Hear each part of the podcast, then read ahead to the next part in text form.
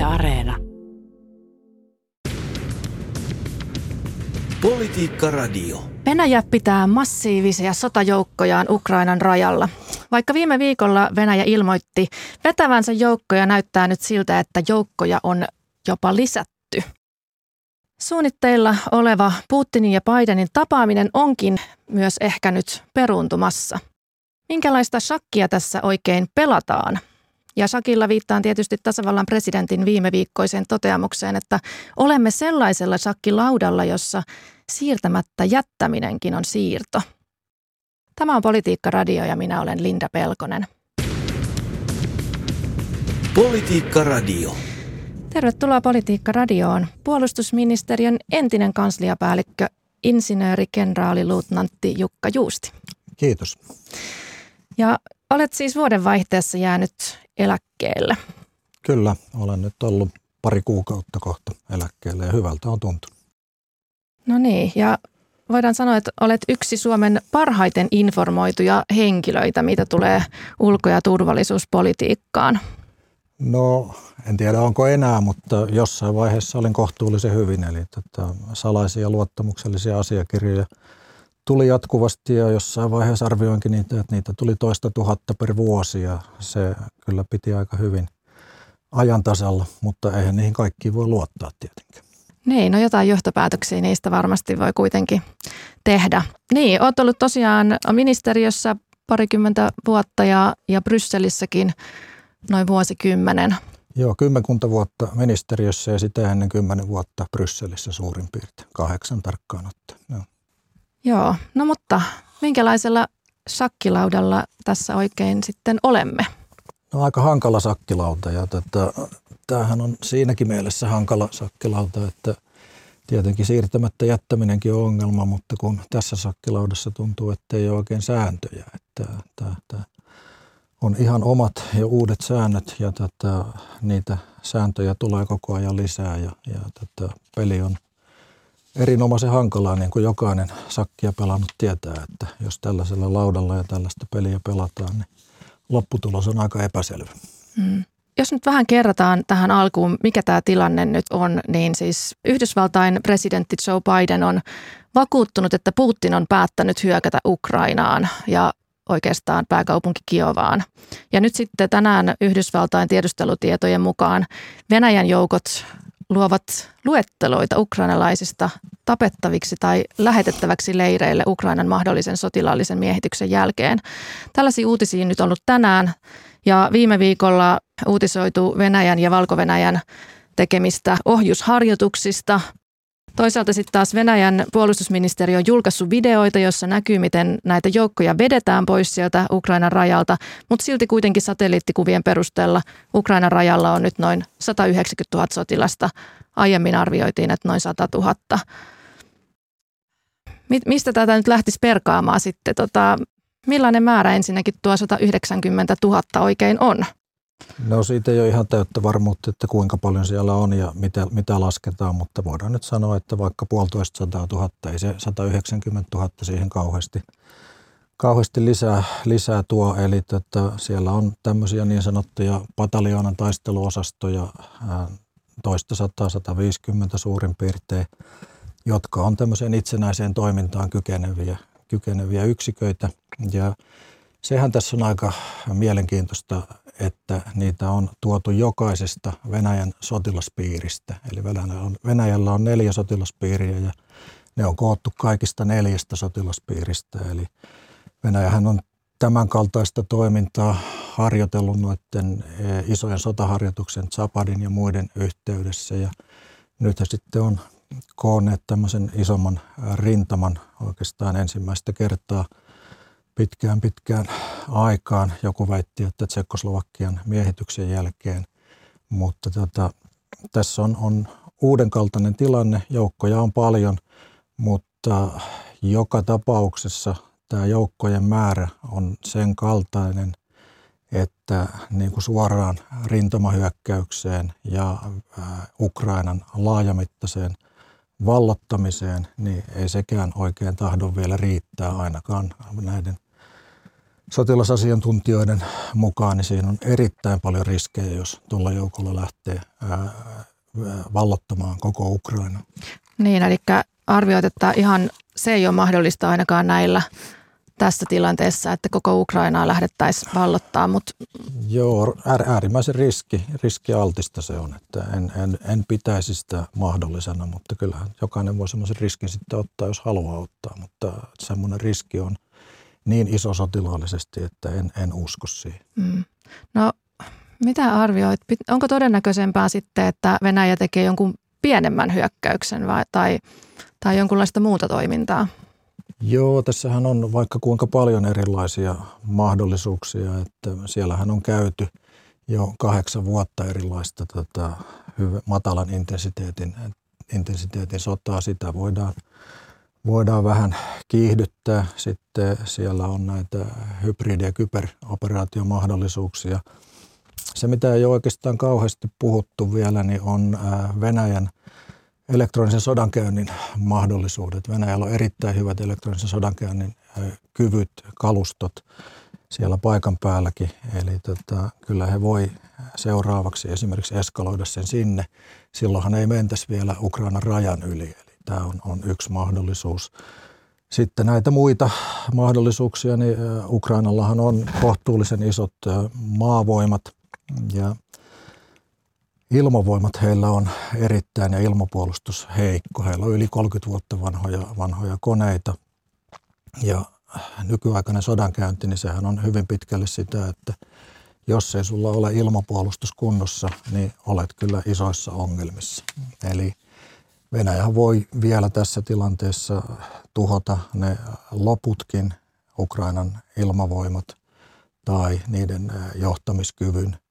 Mutta se olisi sitten taas jo semmoinen eskalaatioporras, joka hyvin todennäköisesti saattaisi johtaa pakotteisiin. Mm. Niin, tässä onkin tosiaan ollut päällä nämä keskustelut pakotteista ja avunannosta ja siitä, että pitäisikö nyt sitten, niin kuin totesit, että jos siellä olisi ainakin, tai ainakin halua olisi, haluaisi Ukrainaan nyt sitten apua muilta mailta ja sitten myös aseapua, mutta Suomessa ainakaan tasavallan presidentti eikä myöskään pääministeri ei ole ollut kauhean innokkaita siihen, että Suomi lähettäisi suoraan aseapua. Toisaalta sitten taas ulkoasiainvaliokunnan puheenjohtaja Jussi Halla-Aho viime viikolla Ykkösaamossa totesi, tai ainakin vihjaili siihen suuntaan, että tämmöinen aseapukin voisi olla harkitsemisen arvoinen asia, niin mikä merkitys sillä olisi tai miksi Suomen kannattaisi tai ei kannata tämmöisessä tilanteessa antaa aseapua? Joo, tässähän on hyvin pitkään keskusteltu siitä Viron halusta lahjoittaa ne meidän Virolle nimelliseen hintaan myymämme kenttätykit tai lahjoittamamme kenttätykit Ukrainaan.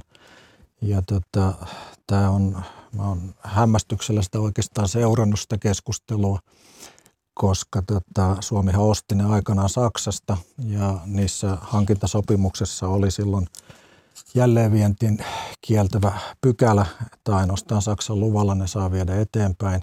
Ja tämä sama pykälä pantiin niihin, kun ne myytiin silloin Viroon. Eli ei ne Suomen, niin kuin meidän sopimusten pohjalta voi liikkua sinne Ukrainaan sopimuksia rikkomatta ilman, että Saksa antaa siihen luvan.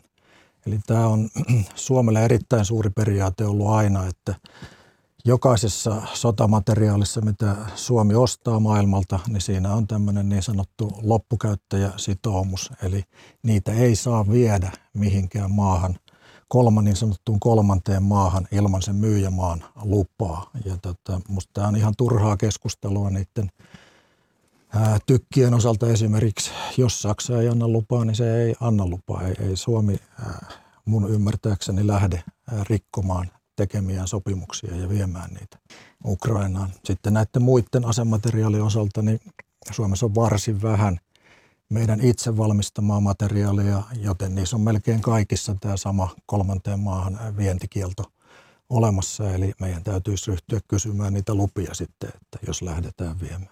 Mm. Tämä on näin tekniikan kannalta on aika selkeä kysymys mulle.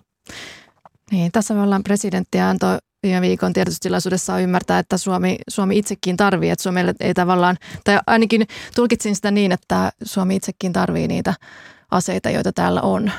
Joo, eihän meillä siis mitenkään ylemmäärin ole näitä huippusuorituskykyjä, joita Ukraina erityisesti sinne kaipaisi panssarintorjunta-aseita ja vastaavia tai esimerkiksi ilmatorjuntaa, johon äsken jo viittasin tuossa, että sehän on hyvin rajallinen määrä. Ei meillä ole niitä oikeastaan lahjoitettavaksi tai vietäväksi asti, että aika akateemista keskustelua.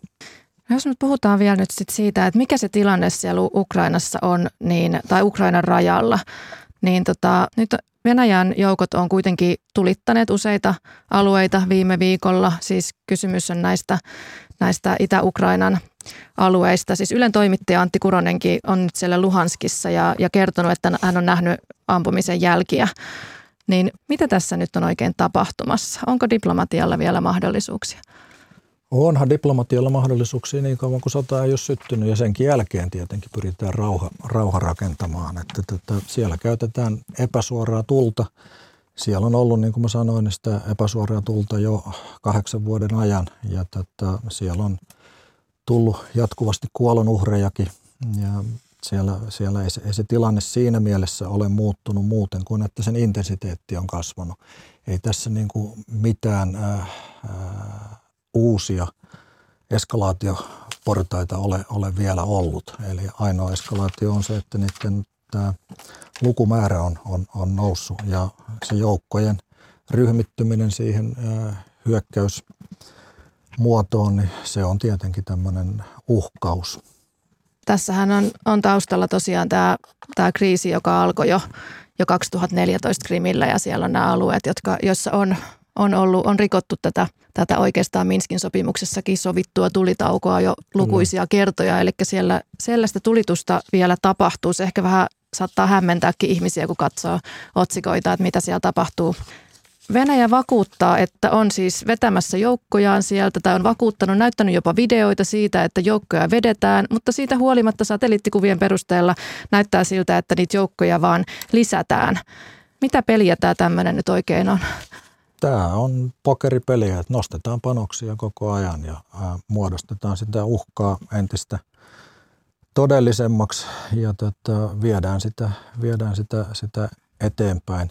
Sitä niin kuin tavallaan ja näytetään ihan selkeästi, että ollaan valmistauduttu tämmöiseen niin kuin massamaiseen hyökkäykseen, Ukrainan suurimittaiseen vallottamiseen, mutta se on niin kuin sotilasasiantuntijoiden mukaan todellakin vaikea tie ja siitä vastaanhan puhuu moni asia. Sitä puhuu se, että tässä kun aikaa kuluu, niin kelirikko tulee pahemmaksi.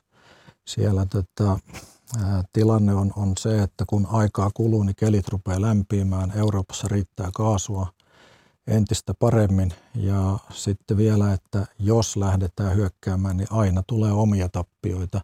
Se ei presidentti Putinin kansansuosiotakaan kyllä nosta, että se niin kuin pidemmällä aikavälillä voi olla aika kohtalokasta, jos sinne lähdetään. Eli tämmöiset kaikki asiat puhuu sitä vastaan ja tämä vielä sitten Kiovan vallattaminen, niin kaupunkisota on erittäin hankalaa ja siinä tulee tappioita erittäin paljon, että sen niin kuin eskaloiminen siihen niin on aika vaikeaa. Totta kai voidaan ottaa hallintorakennuksia haltuun ja pyrkiä hallituksen vaihtamiseen, mutta koko miljoonakaupungin vallottaminen ja sitten tietenkin sellainen skenaariokin on, että jos lähdetään tämmöisiin massamaisiin pommituksiin, niin niillä voidaan pyrkiä murtamaan Ukrainan kansan tämä mielipide tämän NATOon liittymisen osalta. Ja mutta sillä sitten joudutaan sellaisen kansainvälisen hylkiön asemaan, että senkin uskominen on todella vaikeaa. Niin, kuten tästä sun puheenvuorosta saa ymmärtää, niin Venäjällä on myös aika paljon menetettävää. Mutta siis mainitsit myös tämän talouden. Venäjähän on kuitenkin tämmöinen keskikokoisen EU-maan talouden kokoinen. Siis Venäjän talous ei ole mitenkään enää semmoisissa suurvallan talouden koossa, eli rahat voi myös loppua kesken. No ei ne kauhean helposti lopu kesken ihan nopeasti, ainakaan heillä on erittäin iso kassa ja sitten mä oon aina vähän vaivannut tämä, että kun heitä verrataan suoraan näihin EU-maihin tai bruttokansantuotteen perusteella tai vastaavasti. Silleen jos lähtee laskemaan, niin eihän heidän pitäisi mitään asejärjestelmiäkään pystyä kehittämään. Se on niin kallista, mutta sehän on ruplatalous ja ruplilla he niitä kehittää. Eli se on tämä ostovoimapariteetti, jota pitäisi miettiä siinä, että kyllä se on huomattavasti paljon suurempi kansantalous kuin miltä se näyttää puhtaan bruttokansantuotteen osalta. Aivan, eli siellä voidaan maan sisällä kuitenkin tehdä kaikenlaista. Kyllä. Kuitenkin tässä nyt mainitsit myös asioita, mitkä saattaa olla negatiivisia Venäjän kannalta, jos he nyt hyökkäisi. Mitä menetettävää Venäjällä on, jos se lähtisi hyökkäämään Ukrainaan? Miksi se ei hyökkäisi? Venäjällähän on menetettävää vaikka kuinka paljon siellä on muun muassa tämä kansainvälinen maine ja voi olla, että sen varaan ei kauheasti olla laskettu, mutta kyllä se pitkällä aikavälillä on aika huono asia ja sitten jos lähdetään hyökkäämään, niin kyllä niitä tappioita tulee, se nakertaa Putinin hallinnon kansansuosiota ihan selkeästi ja nämä malliesimerkit, joita on olemassa tuolta Persianlahdelta ja muualta, niin Afganistanista, niin ei se kauhean helppoa ole valloitussodan voittaminen ja sen maan pitäminen hallinnassa. Eli venäläisillähän on itsellään tai Neuvostoliitolla myös tämä Afganistan kokemus, eli ei se niin kuin pitkällä tähtäimellä tulee onnistumaan. Sitten on luonnollisesti nämä taloudelliset sanktiot, vaikka äsken sanoinkin, että Venäjä kyllä pärjää ja tulee toimeen pitkäänkin omillaan, mutta kyllä se kansaa kuristaa ja taloutta kuristaa hyvin voimakkaasti, jos tämmöiseen tilanteeseen mennään, että asettaudutaan näiden talouspakotteiden kohteeksi. Puhutaan vielä tässä lähetyksessä niistä talouspakotteista, mutta vielä tässä vaiheessa, siis mikä se Venäjän motivaatio sitten on? Että kun tässä on aika monia syitä, miksi Venäjä ei hyökkäisi. No miksi hyökkäisi? Siis toisaalta Putin on puhunut ihannoivasti Neuvostoliitosta, todennut, että Neuvostoliiton hajoaminen oli suuri tragedia. Kyllä. Voiko tämä olla yksi motiivi? Joo, siis heillähän on se motiivi, että Ukraina ei saisi päästä Naton jäseneksi. Eli siellä on tämmöinen, se on hyvin, joka on sanottu ääneen moneen kertaan, että se on hyvin tämmöinen osittain myös psykologinen juttu. Ukrainalaisillahan on ollut hyvin voimakas asema Neuvostoliiton ja Venäjän hallinnossa, eli siellä on ollut Ukrainassa syntyneitä kansalaisia vaikka kuinka paljon Venäjän ylimmässä johdossa. Että heillä on ollut niin kuin tämmöinen vuosisatainen tunne siitä, että Ukraina on osa äiti Venäjää tai tätä slaavilaista yhteisöä, kuten myös Valko-Venäjä. Ja sitä he tässä niin kuin pelkää, että se irtoaa kokonaan Venäjän tästä syleilystä tai Venäjän yhteisöstä, mutta ei tämä kyllä näin ulkopuolisten silmin niin kauheasti näytä auttavan sitä, että Ukrainan kansa olisi erityisen innokas jatkamaan tässä Venäjän yhteisössä.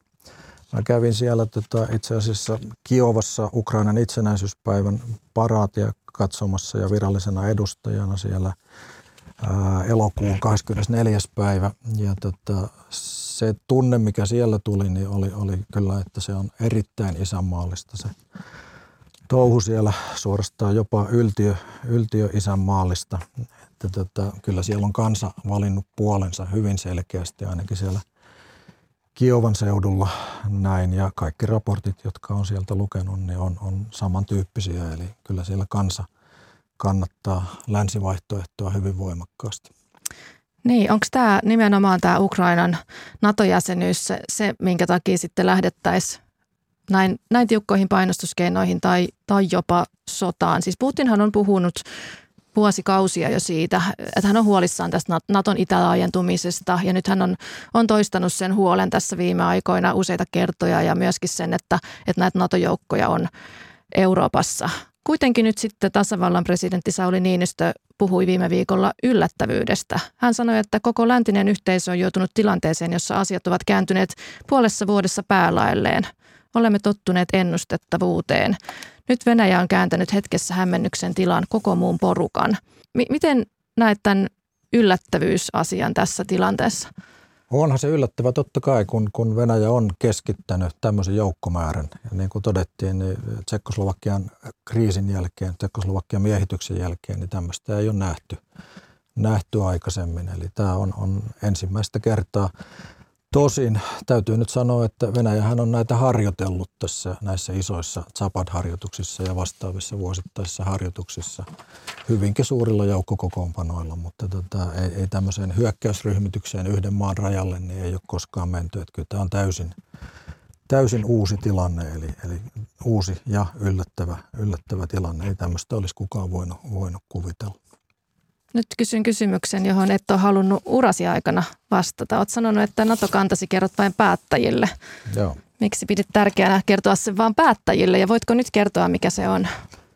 Joo, ei se mikään niin ihmeellinen ole ja se virkamiehen ei kuulu ottaa, erityisesti puolustushallinnon virkamiehen kantaa Suomen NATO-jäsenyyteen ja tässä pieneksi pohjustukseksi niin se, että Suomessahan yleisesti vallitsee sellainen luulo, että Natossa siellä istutaan kädet ristissä ja odotetaan malttamattomana, että milloin Suomi hakee jäsenyyttä.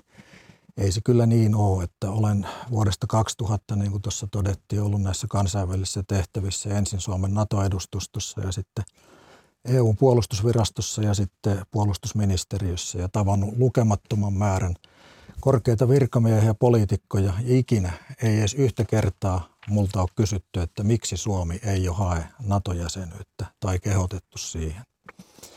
Jokainen sitten Tuomioja oli täällä haastateltavana ja viittasi tähän maantieteeseen, niin jokainenhan voi karttaa katsomalla miettiä, kuinka houkutteleva Naton kannalta olisi ottaa puolustusliiton vastuulle 1340 kilometriä uutta Venäjän vastaista rajaa ja rajaa, jonka välittömässä läheisyydessä on yksi maailman suurimmista ydinasetukikohdista, eli tuo Kuolan niemimaalla oleva tukikohta, joka on Venäjän muun muassa vastaiskukyvyn kannalta avaintukikohta sukellusveneineen. Ja sitten vielä Venäjän vanha pääkaupunki Pietari, johon nykyhallitsija Putinilla on aika vahva tunneside, niin mun näkemys on se, että Suomen olisi kannattanut liittyä NATOon 90-luvulla. Eli tämä on se mikä mun näkemys on, mutta jälkiviisaanahan on helppo olla. Ei mulla itselläkään silloin ollut mitään semmoista selkeää kantaa. Mutta ilmeisesti nyt ei kannata liittyä NATOon. No, pidän sitä tämän monologin perusteella aika niin kuin hankalana ja sitä, että NATOon otettaisiinko meitä jäseneksi vai eikö otettaisi, niin sitä nyt ei ehkä kannata lähteä testaamaan. Mä oon pitänyt tuolla maanpuolustuskursseilla 5 vuoden ajan noita luentoja ja käynyt tätä NATO-optiosanaa läpi. Ja kun mulla on tausta näissä hankintasopimuksissa, niin niissähän on olemassa optio aina, jossa myyjä sitoutuu myymään ostajalle tiettyyn hintaan jotain tavaraa tulevaisuudessakin. Niin ei meillä ole mitään optiota päästä NATOon, ei sellaista ole kellään. Eli tämä on... Naton artikla 10 sanoo sen sinänsä, että sinne voidaan yksimielisesti kutsua jäseniksi. Ei sinne ole mitään muuta prosessia. Hei vielä, puhutaan vielä sitten vähän siitä, että nyt on puuhattu tätä Putinin ja Bidenin huippukokousta, mutta nyt Venäjältä onkin tullut viesti, että olisi liian aikaista järjestää tämmöinen tapaaminen. Miten arvioit tätä päätöstä ja ylipäätään näitä diplomaattisia mahdollisuuksia? Joo, musta se on taas sitä sakin tai pokerin pelaamista, että kun siellä rupesi Biden asettamaan ehtoja tälle tapaamiselle, niin Putin sitten ehkä totesi myös sen, että kyllä hänkin näitä ehtoja voi asettaa. Ja ei suostu niin kuin täysin toisen ehtoihin, vaan katsotaan kuinka paljon toinen tahtoo sitä tapaamista vai eikä tahdo. Mutta kyllä diplomatialla on aina paikkansa ja ilman muuta kannattaa yrittää näitä tapaamisia. Mm. No pakotteistakin on puhuttu. Millaiset pakotteet olisi Suomen kannalta parhaat tai mahdolliset pakotteet? Tämä Nord Stream 2 on ollut myös esillä ja sehän saattaisi vaikuttaa myös Suomeen. Joo, se Nord Stream 2 on Suomen kannalta aika hankala juttu, eli nimenomaan yksittäisen yrityksen eli Fortumin kannalta, jossa on tiettyä Nord Streamin rahoittamista ja miten se sitten iskeekään tähän Nord Stream 2 ja ovatko kaikki ne yritykset esimerkiksi, jotka ovat siinä mukana, niin pakotteiden kohteena teoriassa semmoinen voi olla mahdollista, että sinne tulee Fortumia kohtaan pakotteita tätä Nord Stream 2 kautta, joka on erittäin hankala juttu ja kallis juttu yksittäiselle yritykselle, josta yli 50% omistaa Suomen valtio. No mitä seuraavaksi? Miltä tämä kevät näyttää? Eurooppaministeri Tutti Tuppurainen arvioi viime viikon Yle A-talkissa, että meitä pidetään pitkään varpaillaan ja Venäjä pitää länttä heikkona. Onko tässä nyt edessä pitkät ajat tämmöisessä jännitteisessä tilanteessa vai miten arvioit? Joo, jotkut on arvioinut, että se on Venäjälle liian kallista pitää yllä tätä sotavoimaa siellä, pitää sitä tässä tilassa ja kyllähän tuossa valmiudessa olevan sotavoiman pitäminen siellä niin on kallista, plus sitten se on poissa heidän muilta rintaman osiltaan, eli esimerkiksi Suomen läheisistä varuskunnista on siirretty taisteluosastoja sinne, että kyllä heillä on niin kuin resurssit myös jossain määrin jännittyneitä. Kyllä he voi jatkaa tätä jonkun aikaa, mutta jos mennään siihen kelirikkokauteen, kyllä ilmavoimat ja muutenkin pystytään toimimaan, mutta kyllä se hyvin paljon hankalampaa on. Eli tässä kuukauden parin sisällä, kun tulee kelirikkokausi, niin silloin alkaa hyökkäyksen uhka olla ohi, mutta kyllä tässä voidaan sinne asti tätä eskalaatiota kerryttää. Niin täytyy aina muistaa tämä energiariippuvuus. Euroopassa kuitenkin tarvitaan venäläistä energiaa. Kyllä, joo. Et moni asia nyt tässä vaikuttaa ja jännityksellä seuraamme tilannetta. Tämä on ollut erittäin mielenkiintoinen keskustelu, Jukka Juusti. Haluatko vielä tähän loppuun sanoa jotain? Miten arvioit tätä meneillään olevaa tilannetta? Siis tämä oli uusi ja yllättävä. Ei tätä pystynyt kukaan arvaamaan etukäteen. Ja tämmöinenhän tässä on se yksi suurimmista ongelmista, että kukaan ei tiedä sitä, että täällä ainakaan lännessä, että missä kokoonpanossa Putin näitä päätöksiä tekee ja pohtii. Eli mikä on se Putinin todellinen sisäpiiri. Eli siellä aikaisemmin Neuvostoliitossa ja Venäjällä oli selkeät sisäpiirit ja politbyrot ja vastaavat, mutta nyt ei ole tiedossa, että mikä on se sisäpiiri, jossa asioita pohditaan. Eli tämä on hyvin hankala tilanne. Kiitos oikein paljon tästä haastattelusta. Puolustusministeriön entinen kansliapäällikkö, insinöörikenraaliluutnantti Jukka Juusti. Kiitos. Politiikka Radio.